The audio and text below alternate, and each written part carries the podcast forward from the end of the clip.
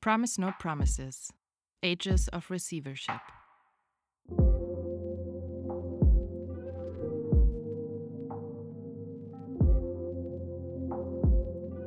The podcast Promise No Promises unfolds a further series of episodes devoted to Ages of Receivership on generous listening. The series emerged from the Spring 2022 Master Symposium at the Institute Art Gender Nature HGK FHNW, moderated by Chus Martinez and Quinn Latimer, in collaboration with Wuslat Foundation, which focuses its activities on the act of generous listening, hearing beyond words, understanding it as an essential element of each of our connections and constellations. The contributions to the symposium were devoted to forms and ethics of listening and how they are entangled with aspects of poetics, coloniality, gender, spectatorship, critique, and non human worlds. While hearing has, until recently, often been described as a passive act, Listening is broadly understood as an active way of engaging with the other, with oneself, and with nature. If certain assumptions subscribe listening and storytelling to women and elders, the broadcasted voice is often gendered as male. The talks of this series discuss such ancient and recent ideas about the politics and gender of sound while addressing listening as a key methodology in reaching goals of political, ecological, and artistic equity, from decolonization and democracy building to issues of mental health.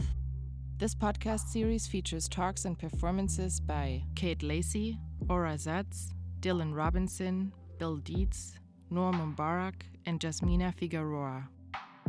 Episode 3 Hunger. Dylan Robinson is a Stalosqua artist, curator, and writer, as well as Canada Research Chair in Indigenous Arts at Queen's University. In 2022, he begins a new appointment as Associate Professor in the School of Music at the University of British Columbia. Dr. Robinson's work spans the area of Indigenous sound studies and public art and takes various forms, including writing, from event scores to auto theory, gatherings, and inter arts creation. This range of forms offers him a space to integrate the sonic, visual, poetic, and material that are inseparable in Stó:lō culture. His book, Hungry Listening Resonant Theory of Indigenous Sound Studies from 2022, examines indigenous and settler colonial practices of listening. Considering how engagement with indigenous music is often guided by individual listening positionalities, the book advocates for apposite forms of writing that convey sensorial affective experience of listening. Indigenous songs are many things. I mean, the some of some of my work looks at the way in which our songs have been used um, or appropriated in the worst case scenario mm-hmm. by composers who uh, you know use them because they sounded beautiful right they're they they're treated as aesthetic works um, and our songs are beautiful uh, so so you know i can understand that for in in that way but but the other side of this is that our songs also serve very many functions um, particular songs serve different functions as you said medicine or um, the one that one of the ones that I look at in Hungry Listening is um, uh, what's called a limx oo'y by Gitxsan Wet'suwet'en nations that is the equivalent to, or at least is used in a court case as equivalent to land title, the document, you know, what we would understand from a Western perspective as the evidence, as you said, mm-hmm. the the um, you know, the proof that this land belongs to Gitxsan and Wet'suwet'en folks. And so it's a it's a landmark case, a landmark court case, because it really put um, customary law or oral history to the test. You know, eh, the the the judge in this case, Ju- Justice McEachern, said, "Well, you know, demonstrate how how you understand these lands to be yours." And uh, you know, the the elders, one of the elders, Mary Johnson, there said, "Well, of course, I will. I'll sing you the song." And he said, "Oh, you can't sing a song this is not this is not a performance space this is a court of law mm-hmm. and you know there was this foundational misunderstanding there that this this song demonstrates Gitxsan Wet'suwet'en folks's um, historical ties and and you know rights to the place. And in fact, you know, some uh, talk about the ways in which it brings folks back into, you know, through that song brings brings those who are Gitxsan and Wet'suwet'en back to that place through listening. Um, and and that place is felt through listening. So it's really interesting there because you know we could say, well, this this song is is the equivalent to land title. Uh, it is mm. equivalent to a um, you know to law, a legal what you know, we often call um, indigenous legal orders Mm-hmm. But at the same time, it's different than that. We can't we can't just merely reduce it to a Western equivalent to law because, mm-hmm. for example, it's only felicitous. The you know the song only acts as authentic because it's felt. You know, so that's a very different orientation to Western law right there. We don't we don't say, oh yes, that law is true because I can feel it right? right. Or right, that law right. is true because uh, it brings me back into relationship with this um, this land, this place. So so yes, we have really different ontologies of what song what song is what and and those are very different from nation to nation from community to community. Um, so uh, you know i'm speaking in a about a specific instance here and there are very many other instances where song acts as um, life giving um, you know it actually inaugurates um, you know uh, the growing season like hopi folks mm-hmm. understand uh, sort of you know the the the, the act of um, you know growing and providing for their communities as taking place as initiated by song in in some cases. It serves as medicine it serves as primary historical documentation um, about our uh, our histories as indigenous people to the equivalent like to the same level of detail often as a book would Mm-hmm, mm-hmm. But it's also, you know, so I'm, I'm giving all of these analogies. I'm saying, you know, it's it's it's like medicine, it's like a book, it's like law.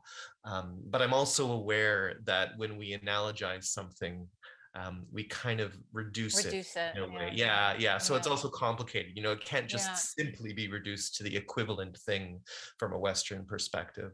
Yeah. Um, but it's a way I, to sort of share a conversation around what what song does for Indigenous folks. Right.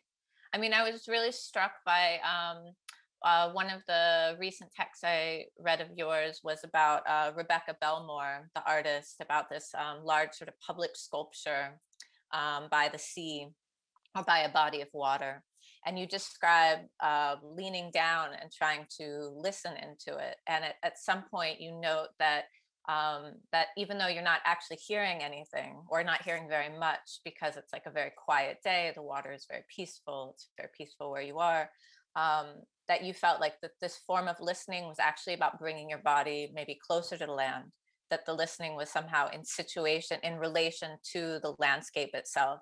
That so the listening was feeling the land as as opposed to um, sort of receiving some sort of content or some sort of um, knowledge or narrative that you could easily spell out. And I was wondering about this, about this relationship between um, listening and landscape. Um, yeah, for you.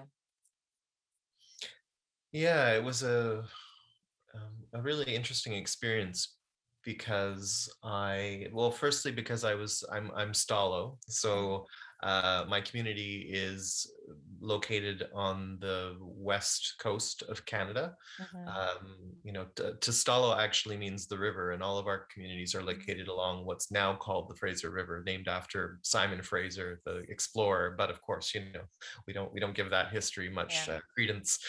But um, uh, so so you know, I am I through my history and who I am, I'm connected to this body of water and and um, uh, but moving to hear you know this this piece wave sound it's called, it was called wave sound by rebecca belmore in mm-hmm. mi'kmaq territory on the other the very opposite end of the country was really interesting for me because i have very few uh, you know relationships and, and very little knowledge of mi'kmaq history and um, you know how mi'kmaq folks understand their relationship to land how they listen. It's not you know our our histories are so incredibly different. I mean we're we're talking about this great expanse here of the civil you know similar i tell my students a lot of the time you know imagine cultural difference between england and russia Mhm. and you're covering a pretty much the same span you know I, I- you know at least it's a good way to imagine between the east coast of canada and the west coast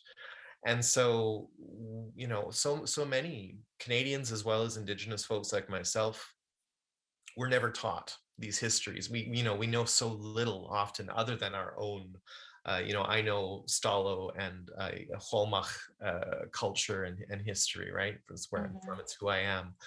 So being called to listen in another Indigenous people's land to another Indigenous people's land is a really interesting, um, it raises some interesting questions about what I can actually hear, right, of, Mhm. of that land. And that was in my mind when I went to um, went to see this, well, see it. You know, it is also a large, a very, very large um, uh, conical listening. Uh, it's like a what do you call those? But a listening device, right? Yeah, like a Yeah. like an ear horn or An I'm not, I don't know what Yeah, the that is- actual that word is exactly something like this. yeah um, that is made from a imprint of the land. So belmore took a uh, made a cast of the land formations and then used that to um, to make a casting with uh, you know using aluminum and then design this. So it's actually made from the imprint of the land. So you're actually listening through those formations of the land to hear land or Mhm. water or whatever you might hear um, but what do i hear? What do i what can i hear? What knowledge uh, you know what knowledge can i gain from from this experience? And for me it was a much more in in going to listen there what happened was something much more simple. And in fact you know the frustration of being able to actually hear any waves or any sounds um, made me realize that the you know this this action was more about placing my body alongside the land. She designed the work in a way that it's quite low to the ground. You actually have to contort your body and kind of crouch alongside the ground kneeling or you know partially laying on the ground in order to actually access the opening to the to Mhm. this earpiece to this work. Um, and so yeah for me it was much more about this foundational question of how do we how do we understand how we listen right uh, listening Mhm. is defaulted as to a process of the ear often i mean lots of folks have Yeah. talked about how that's not the case um, but w- we, we don't you know we don't often think about lying our bodies along the ground in order to listen and so and Mhm. having that kind of connection i think is so foundational um, to land for for so many um, indi- all indigenous folks um, Mhm. so so yeah that's what it was that was what it was about this kind of reorientation of body upon the land um, as an act Yeah. of I mean, this is actually quite interesting because I think this is also something that you point out a few times that the the sort of um, you know Western conception of listening is very much focused on like a single sense on the ear, and so you're and so you're and it's and it's based on sort of content and and narrative and knowability and understandability, and then you talk about it in this larger sense of of listening with your body, listening with your experience, listening with your past, that it's um, that it's something that brings in history and memory and landscape, and as you spoke before, medicine, law,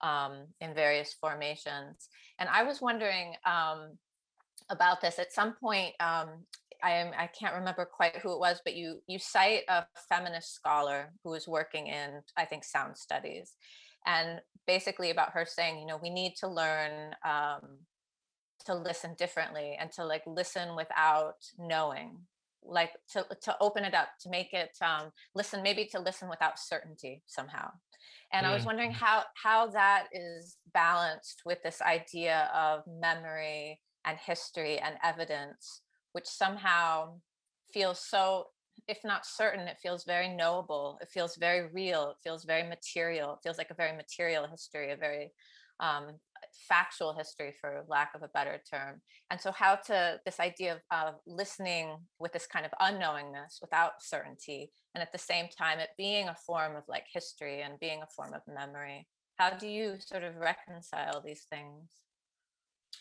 Yeah, I mean, I should I should give a bit of background context too, and say that I, uh, you know, uh, in a lot of my work, I'm coming from a context of um, Western classical music or art music training yeah. from a you know a background of musicology and um, music education where mm-hmm. listening is treated as a very atomized thing right you learn to listen mm-hmm. for through mm-hmm. ear training you learn how to recognize um, parts and structures and um, chordal progressions and harmony all of these kinds of things that really break it's a form of listening that breaks apart the listening object into its component parts mm-hmm.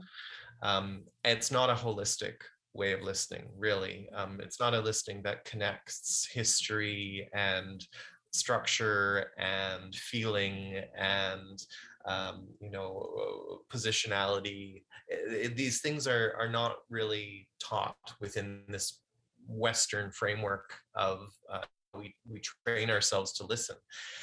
And so this is in complete contrast with um, connective practices of listening that I think a lot of Indigenous folks use mm-hmm. um, to to place. But in in our, I, I talk about um, uh, xwélalà:m, which is from from Stó:lō perspective, the way we listen within the Longhouse, the way we do our our work of of telling history, of of you know um, coming together as a community.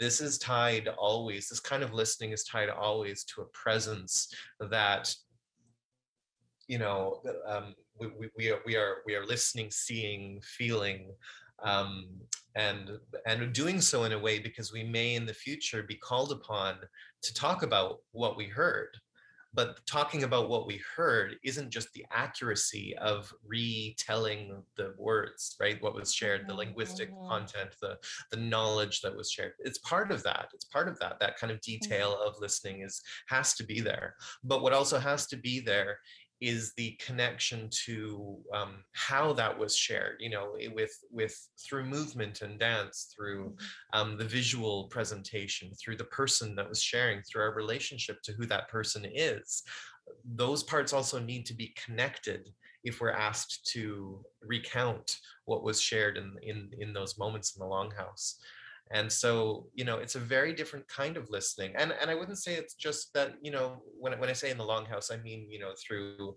you know the, the ceremonial work that we do and the gathering that we do as indigenous mm-hmm. folks but we also take that out into the world as well it's not a kind of clear distinction as like this is ceremonial listening and then this is everyday listening i mean there's overlap there too um, but it mm-hmm. is it is just so different i think to the way that i was trained as a um, yeah.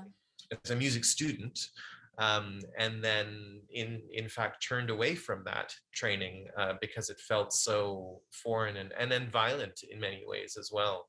Mm-hmm. Uh, it just did not um, it didn't didn't work with what I wanted to do, and so moved into mm-hmm. art history and cultural studies from a sound and music perspective rather than following the path of a you know a, a music student or a music degree.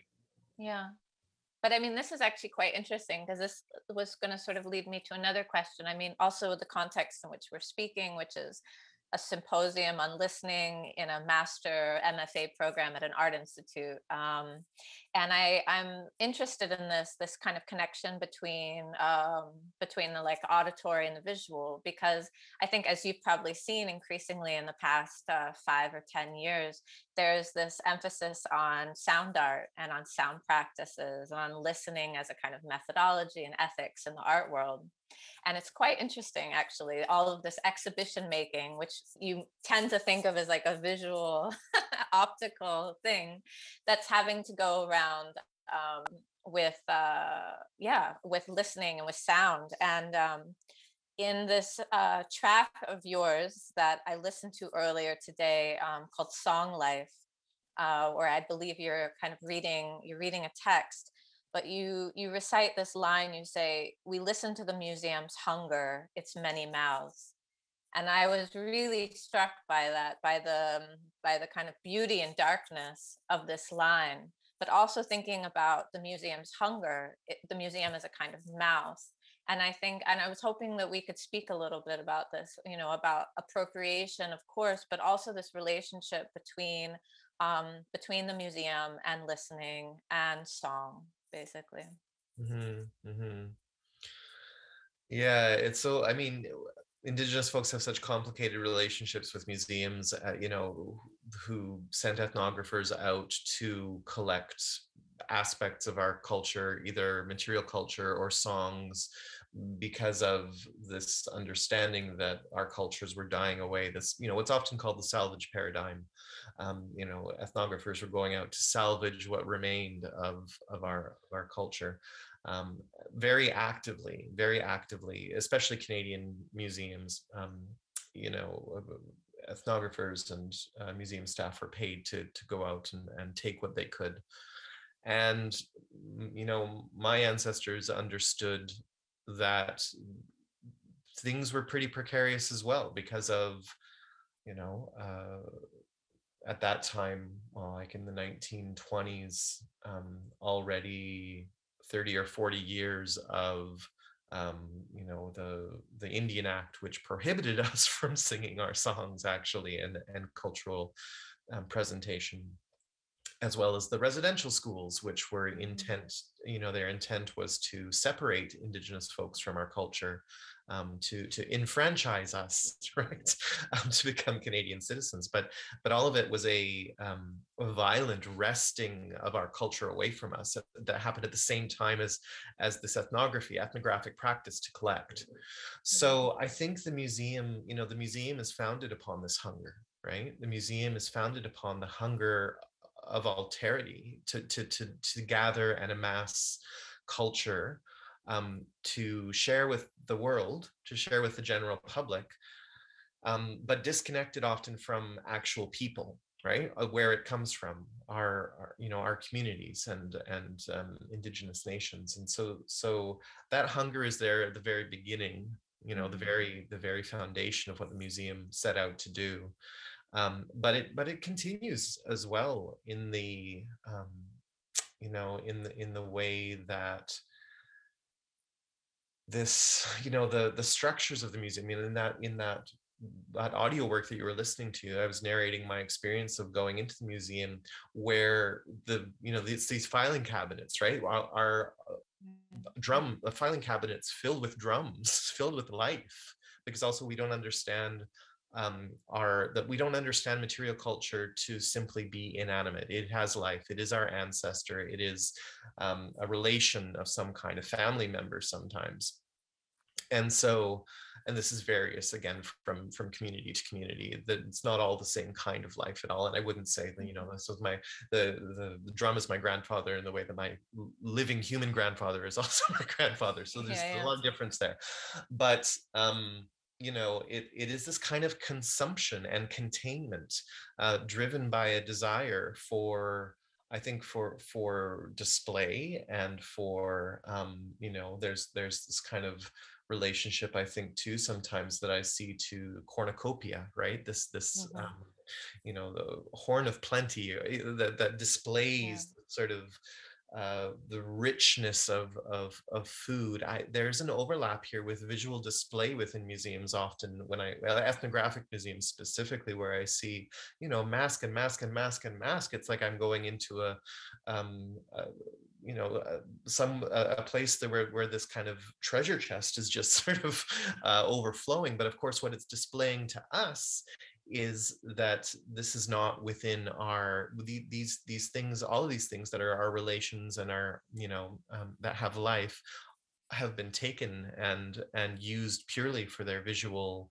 um, or educational purposes. They're still they still remain disconnected from um, you know from our practices which are i mean when i say practices i mean from those functions i was referring to before as um, you know um, promoting indigenous health or medicine or law or history yeah. making all of these things so it's not yeah. it's not just you know it's the the museum turns it into an object for consumption right you know, and i mean you you noted this thing that was that was so interesting because you said you know these these these pieces which are which have been turned into objects but are not originally objects like like other lives they have a lifespan and perhaps they're not meant to live forever.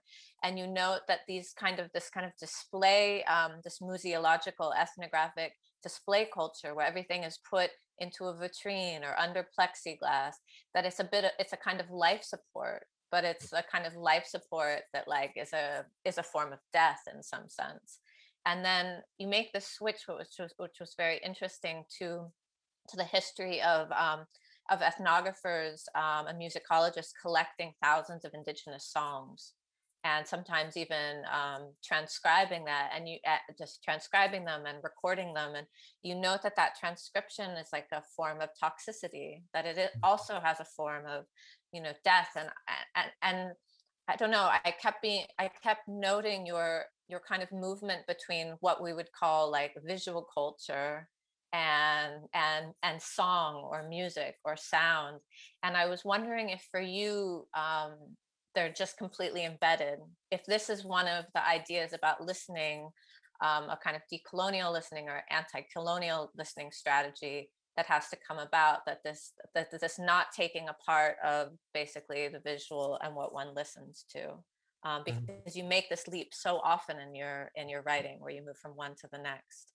yeah yeah I, yeah i think it is as i was referring to before you know that we we have often more holistic practices of um, even even the word like when i said before xwélalà:m it, it mm-hmm. means witnessing listening right we use it for both mm-hmm. witnessing mm-hmm. from a western perspective is a visual thing quite yeah. often the eyewitness um, uh, but we we use that to reference witnessing because we understand witnessing to be a very um, full fulsome um, you know um, connective practice i think that the word listening might not always gesture towards mm-hmm. so yeah there there is that kind of connection between the, the visual i mean but between the sensory i mean i don't want to list, limit this just to yeah.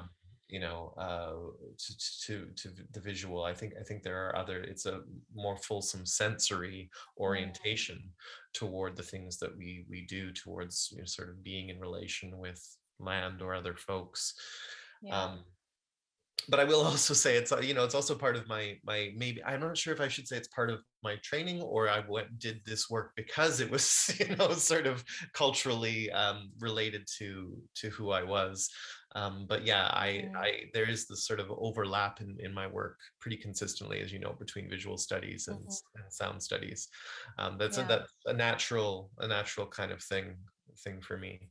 Yeah. Uh, yeah i will also say just to clarify that toxicity yeah. that you were referring to yeah um, really again it's this visual uh, or maybe material culture and auditory culture shift mm-hmm. because there is a history within ethnographic museums of, of of treating our masks with arsenic and other toxic materials that right. literally makes those masks and other um, material culture toxic for us to touch you yeah. cannot you, you cannot um, detoxify arsenic from uh, any of those things. And so to take those back, if we're talking about repatriation, you know, to right. bring those back to our communities would literally poison us right. um, if we were to use them, right? We can display them, we just can't use them.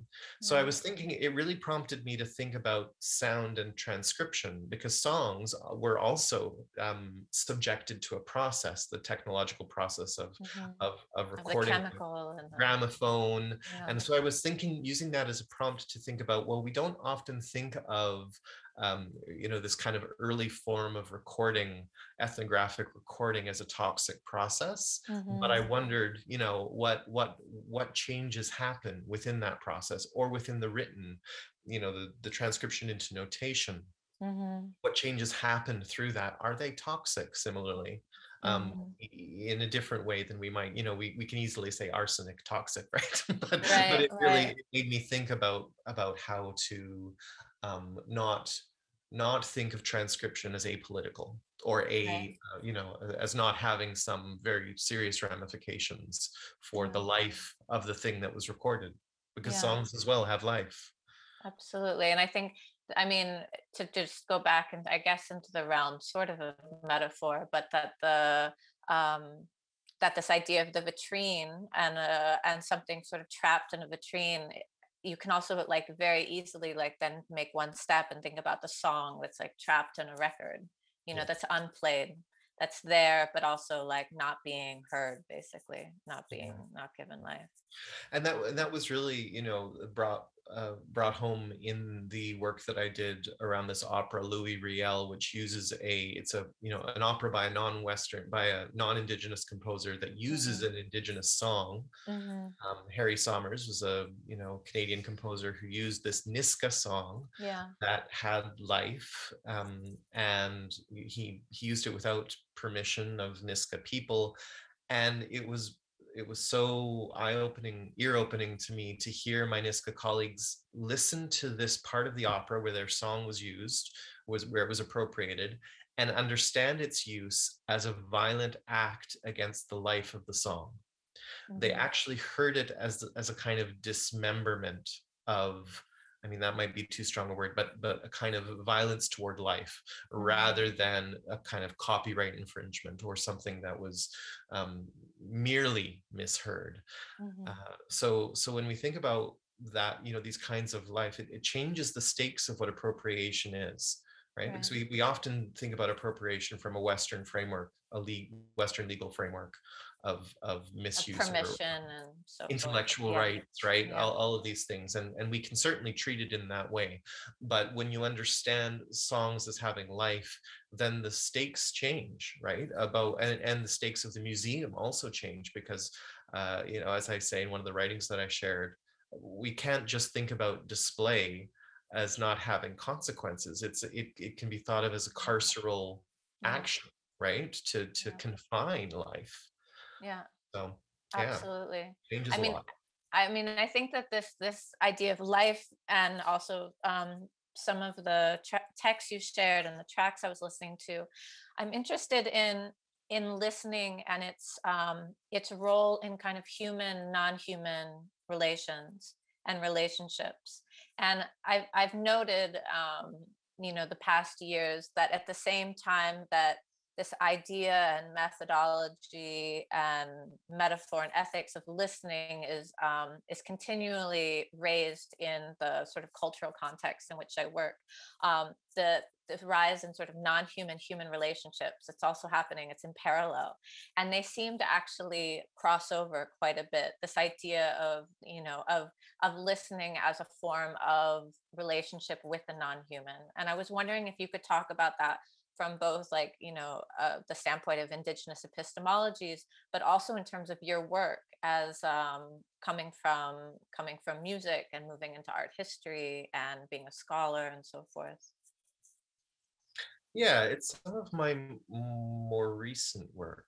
Um. I mean, I have a chapter on, uh, not fully on, but related to non-human uh, listening. You know, similarly as I was just saying about when we when we when we understand the act of listening as an engagement with life rather than merely an engagement with a song as an object Mhm. then that changes the ethical relationship that would list uh, of what listening is right Mhm. we have to answer different questions right when we think about what is listened to as having life um, but it's also so I, I i i've been expanding that a little bit in my more recent research to think about um, public art it's one of the um, other areas i i work in and and think as well about the relationship of both sound art that is in the public outdoor public spaces um, and physical uh, you know material uh, public art and its Mhm. relationship to land right because again um, land also has life and we can think about Yeah. this from a western scientific perspective or from an indigenous perspective.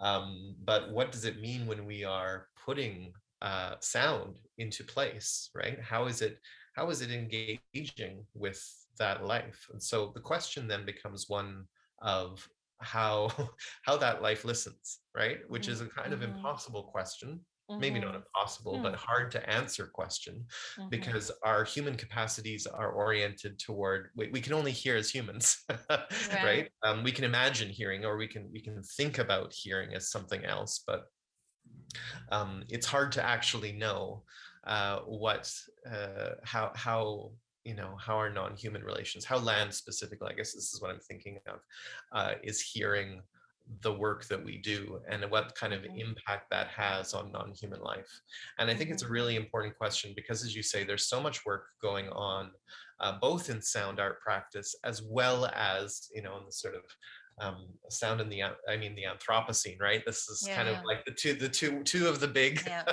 areas of work, right? Yeah. In the in, in this time that we're in right now, with good reason, I think. Um, but I I think the larger one of the larger questions is also um, how do we how do we create sound artwork that doesn't just feed back into the human, like to the to to consciousness raising for the human Mhm. because there is so much work that is oriented toward uh, climate grief and um, you know ecological uh, environmental issues that is that that does as its primary has as one of its primary goals the education of the viewer right, Right, or the or the human the human audience. Yeah. and i think it's really important to switch that you know to switch that primary audience back towards the life of the land so that we're not actually resourcing the land or or telling it um, you know uh, this is how you're dying.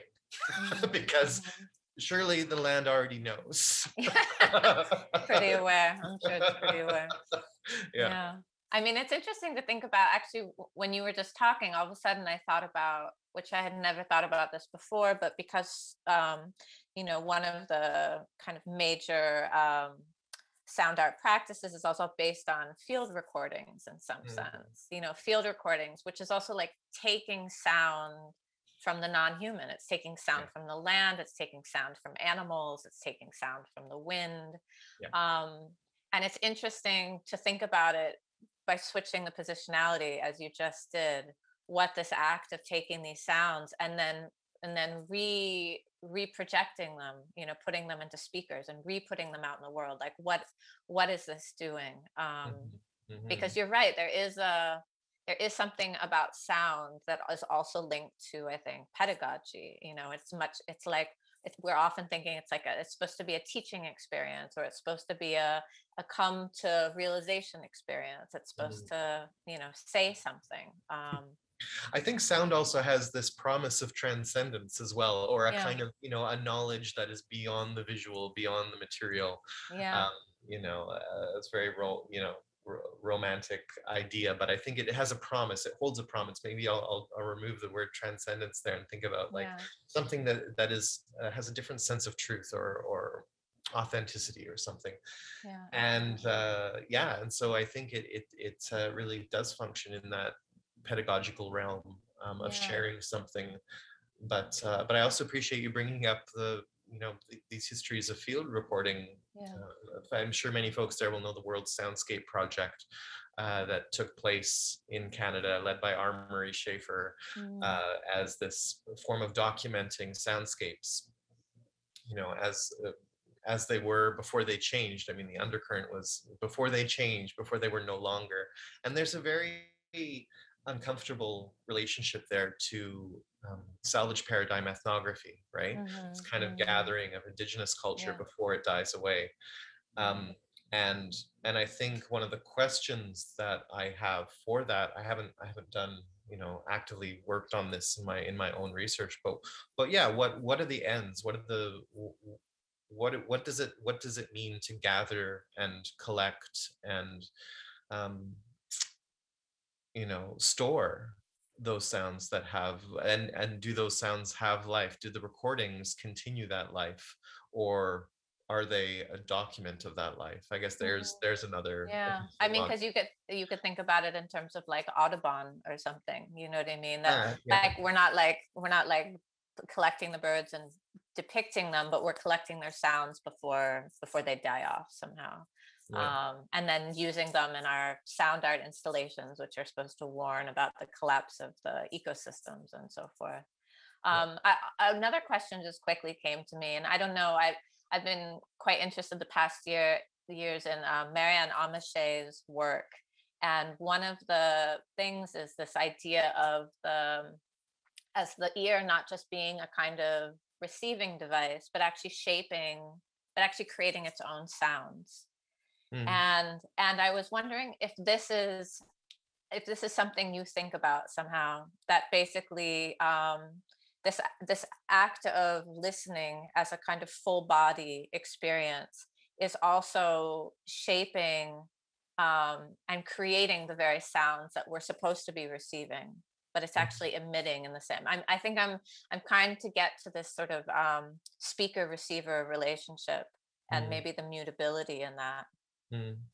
I, I mean, I, I, I, I uh, haven't thought of that, uh, you know, too much in my work, but it makes me, you know, it just re- returns me to this, the, to the basic fact that the that which is receiving also constructs Yeah. the thing, right? Because none Yeah. of the apparatuses that we use um, are, are kind of uh, pure medium right they they all have they, they, whether it's whether it's our bodies or our ears or technology there are always changes that take place right through the the act of you're never doing pure a kind of pure reception of Yeah. something that's unmediated The mediation is everywhere and so um, one of the ways that I really think it's important to understand that mediation is through our individual positionalities. Mhm. So we are all, uh, you know, individual um, uh, human beings that have come from a you know, culture, you know, collection of cultural,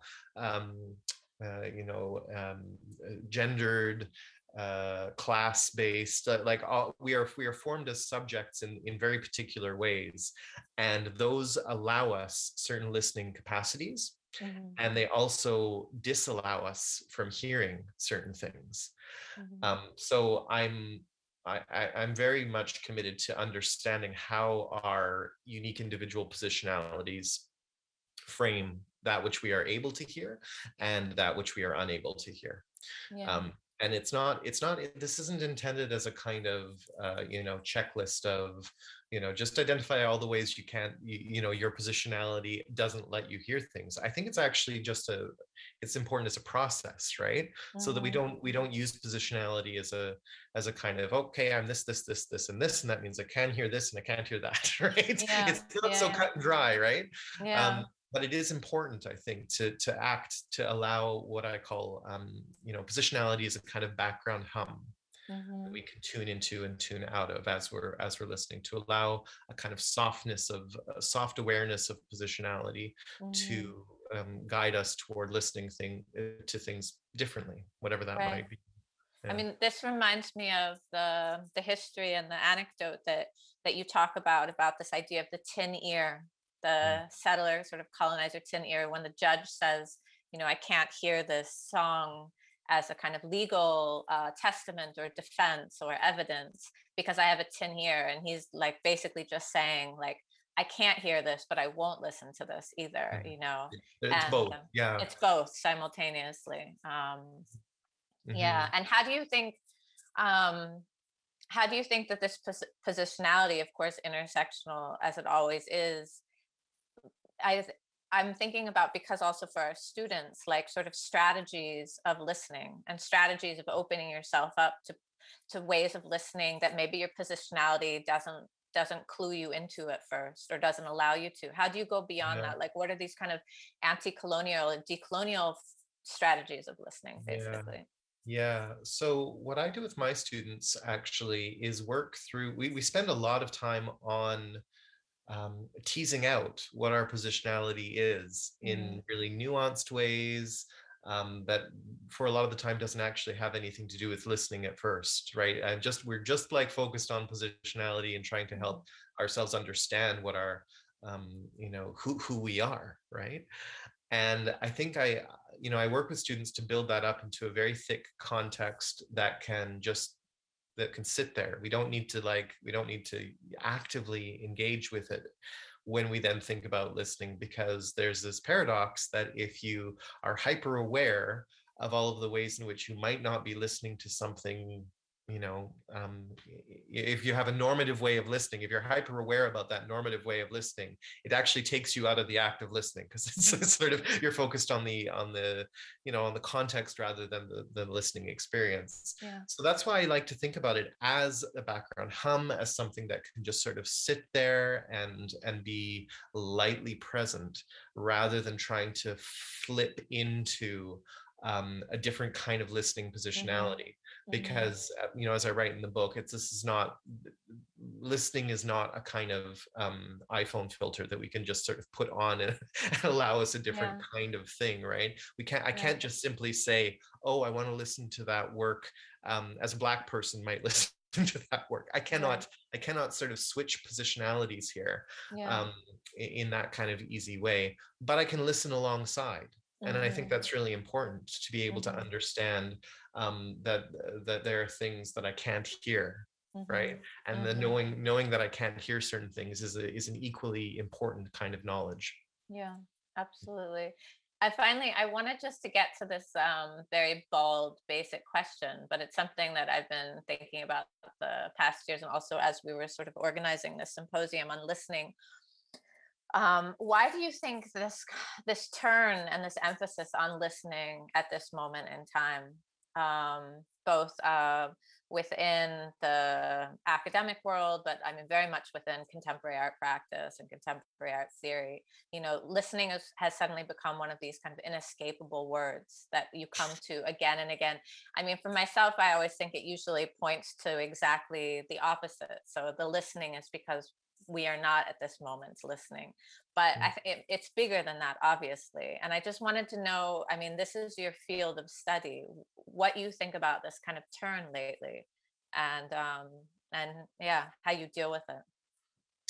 well i i think that listening has been um marginalized maybe uh, or, or listening has been treated as the purview of music scholars um, you know through the very design of music education as a very insular uh, practice often through music theory right? You know, one of the one of the things i i still regularly encounter from folks who um, who don't have a music education is that is this preface people will say oh i don't know anything about music but you know and then they'll go, they'll go on to say what they're saying. And it's this way of acknowledging i think that um, you know the real understanding of music comes from music theorists and music musicologists and folks who have that kind of very particular training. Mm, and i think that's taken a long long time to erode. I think that i think that's one of the things that started to happen over the past i don't know 10 years or so right? That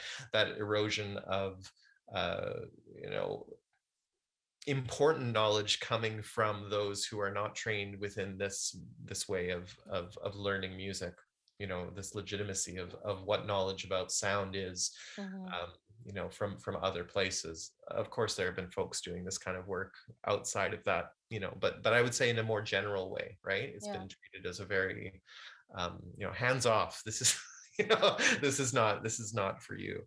Um so i think that's one thing. I i also think that sound you know and listening has taken on this has, has a tie to you know that word i used before. I'm not sure if it's exactly the right word but transcendence right? There's a promise of knowing something through listening that's different and important um, to visual experience or um, other forms of sensory experience. Um, so those are two things i think that are in play. Um, but yeah i think you're right also that you know um, how did you how did you just put it you know it's because because folks aren't listening i think and it's and it actually does it feels like such it's a common um common kind of way to experience something you know we'll say like oh just hear me out for a second or can you let's listen to this together or you're not listening um, but it's much harder i think sometimes for folks maybe because we don't have the same kind of um, what would you call it sonic literacy or um, listening literacy that we might for in, for a visual literacy right? Yeah. um, that we don't we don't maybe uh, get exposed to this even as early as primary school uh, in in detailed ways where we where we might within the visual or linguistic fields But it's Uh, interesting because it almost feels also like the shift because I think in, on another hand, like um, you know, music and sound is one of the sort of most popular in some ways accessible art forms and the way it sort of and i'm i'm not talking maybe about like more avant-garde art musical practices but you know popular music yeah. and yet recently it's sort of shifted from thinking about it as like a concert or a music to a space of listening so somehow the emphasis is not on those who are like singing or playing the instruments or producing the music but those who are receiving them i mean even with um with Documenta uh, 14 in Athens, we had a, a, a, sound program and it was called um, The Listening Space. Mm-hmm. And it mm-hmm. was really, and so again, everything was, even though, you know, the, the curating of it was with composers and sound artists and sound installations, still the naming of it was about the receiver, it was about the person, you know. And mm-hmm. I think th- this switch is something that, yeah, I think about quite a bit, and I haven't um, yeah. Haven't quite gotten to it but there is something your book and this term also hungry listening. I was wondering if maybe we could end this a bit um, just by talking about like where this term comes from this hungry listening sure. and um, and also like where this how how this book kind of emerged from from your work and your scholarship sure. Uh, so the the term hungry listening comes from, um, or I began thinking about it as I started to learn Halkomelem, which is the language that Stó:lō folks speak. I didn't grow up learning or knowing the language. Um, my mother uh, didn't grow up learning the language. My grandmother knew a bit, but um, when I when I started to learn the language, I really understood what people say when they say everything is contained within you know the language and the words like ontology is contained within within those words how words are put together the larger kinds of meanings they have. And and and two words really stood out to me um, in terms of my own research. And the first was uh, uh, which is the word that we use for settler um, you know newcomers who came to our land in the in large numbers you know in the space of a few months 30,000 people uh, you know surveyors for the gold rush came up into our land with a uh, with a hunger right? They were they were hungry for gold um, and they were also literally hungry. They, they were starving. And so we experienced that hunger in this very sharp change you know change of, of, of presence of newcomers on our land who were you know who were trying to take the land's resources gold in this case um, but also taking up space right taking yeah. up the the actual sites on the river where we would fish and ha- you know have gain sustenance so this term um, xwelítem actually means is the term we use for settler or newcomer, but it actually means starving person or hungry hungry person.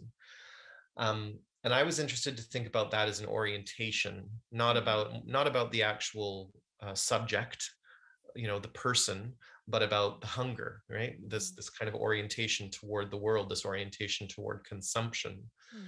Um, so that was one of the words. And the other word is xwélalà:m, which I've mentioned before, which is the word we use for listening but it's actually also the word that we use for this larger fulsome orientation toward listening how do we witness witnessing is the is the other um, term we often you know what we say this translates to and i i was just struck by the fact that if we were going to talk about a settler colonial form of listening we might in this case do better by being specific and talking about listening as a form of consumption.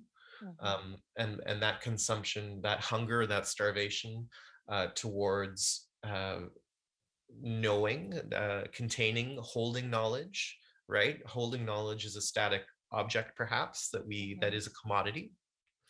Um, rather than a relation relationality uh, relationality around knowledge and knowledge is a changing thing that is always shared at specific times and in specific ways um, you know again it's a very different um, epistemology that indigenous folks have that knowledge is not uh, knowledge is not free right? It's the saying that information wants to be free right? And we would say mm, information is always situational uh, you know changing on who's in the room and if it's the right time to to share this information and, and this kind of thing.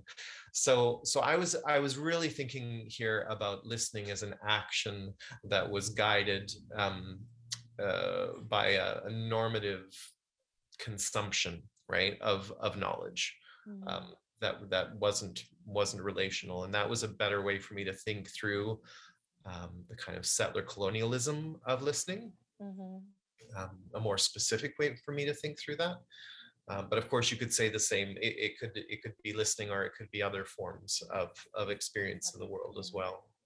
Yeah of this kind of extraction or consumption or yes yeah, an extractive an extractive mode yeah. Mhm. of uh, of yeah of of, of uh, amassing amassing Mhm. and, and collecting and those those words of course have have ties back to the museum too yeah yeah it's interesting because i think i think on a kind of surface level um, most of us accord listening this kind of um, you know positive ethical note like listening is is somehow a, a form of um, a form of giving a form of sharing and it's interesting in, the, in your title uh, how it like completely is sort of turned on its head in the sense um, before you know? Yeah i but i mean i think also it, we we would we would do well by understanding listening in its many negative and positive configurations right? Um, that mhm. are gendered and raced and um, based in class and that that's what i was talking about in terms of understanding our positionality. So if we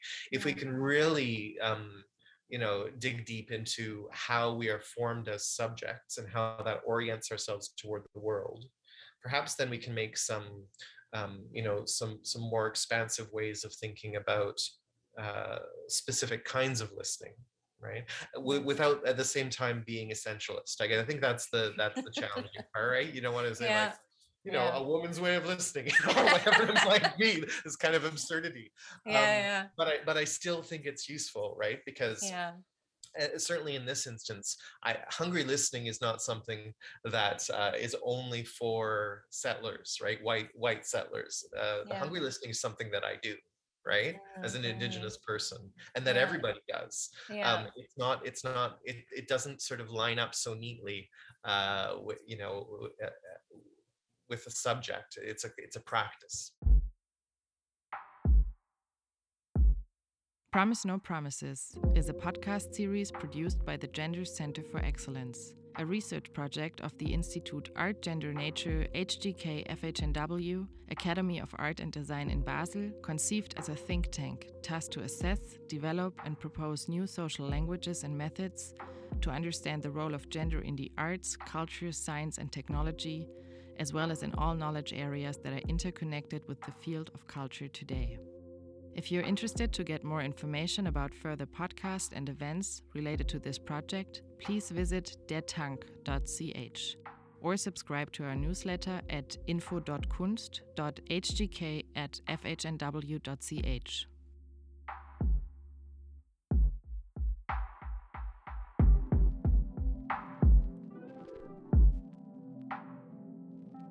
Editing and voiceover Elena Zieser. Music Niklas Kammermeier. Research team Tabea Rotfuchs and Marion Ritzmann. Press and communication Anna Franke. Technical support by Esther Hunziger, Karin Bohrer, Konrad Siegel, and Chris Handberg. Copyright at Institute Art Gender Nature HGK FHNW 2022.